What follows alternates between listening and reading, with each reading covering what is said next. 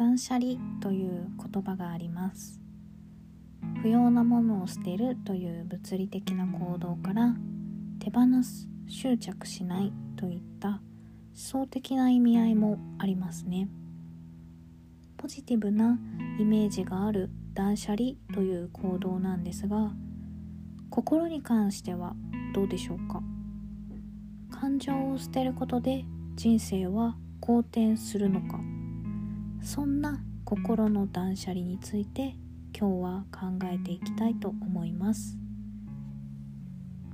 もやもやのまにまにへようこそ。この番組では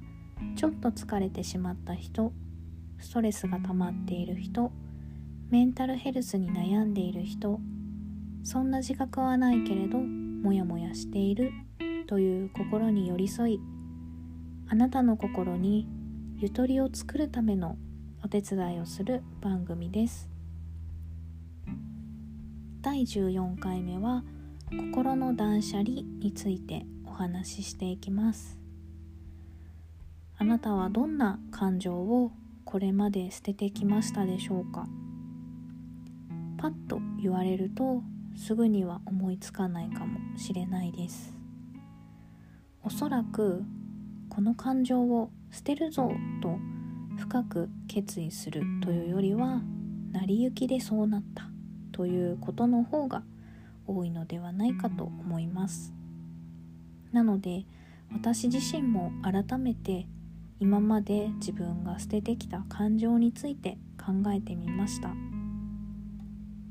私は幼少期から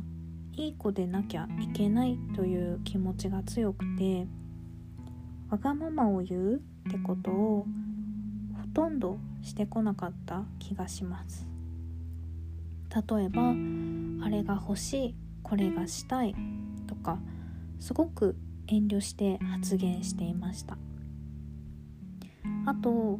一つ前のラジオ「愛されるより愛したい」の回で話した恋愛のトラウマ的なものも少しあったからなのか。自分の好きっていうことを表現するのにも臆病になったような気がします。まあ、それは人に対してもですしあとは自分の趣味思考えー、例えばファッションとか。これでいいのかな？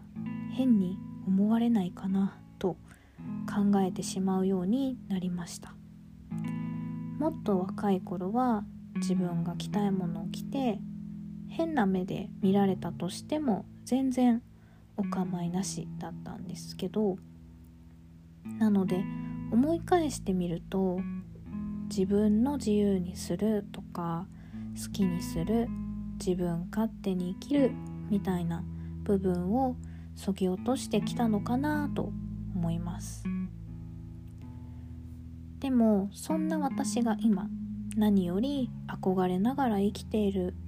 ものそれが自由であることなんですね。なんだか不思議なことになってきました。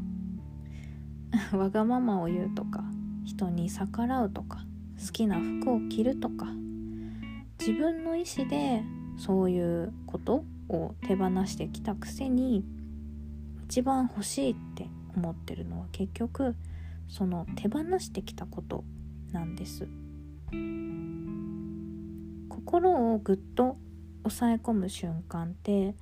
誰しも経験があるのではないかと思います。そしてそれはその時の自分にとっては必要だと感じたことなんです。以前ラジオでもお話ししたいい子ちゃんの回。ここで私は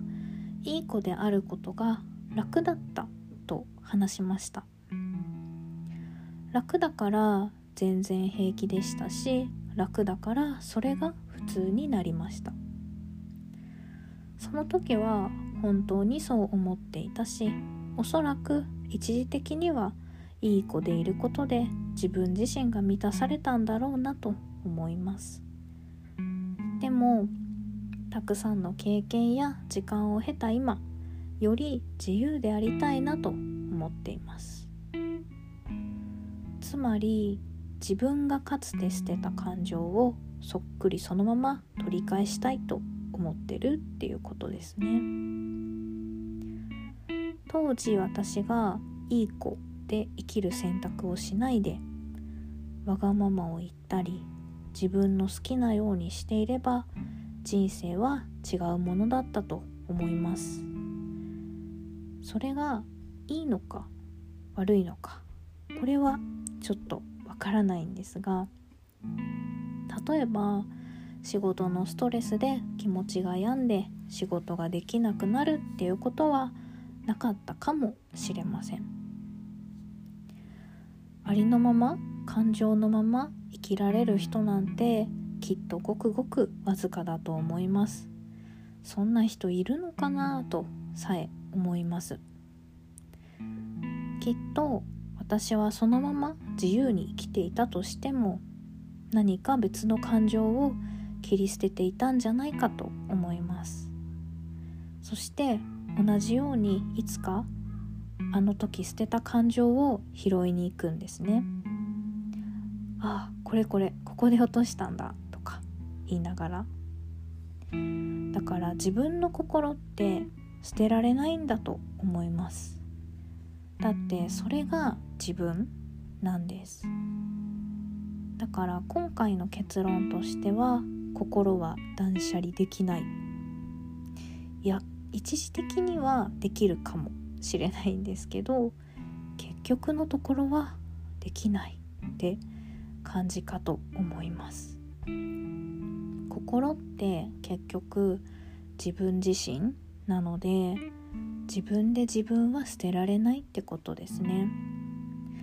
私たちはとことん自分と付き合うしかないんです。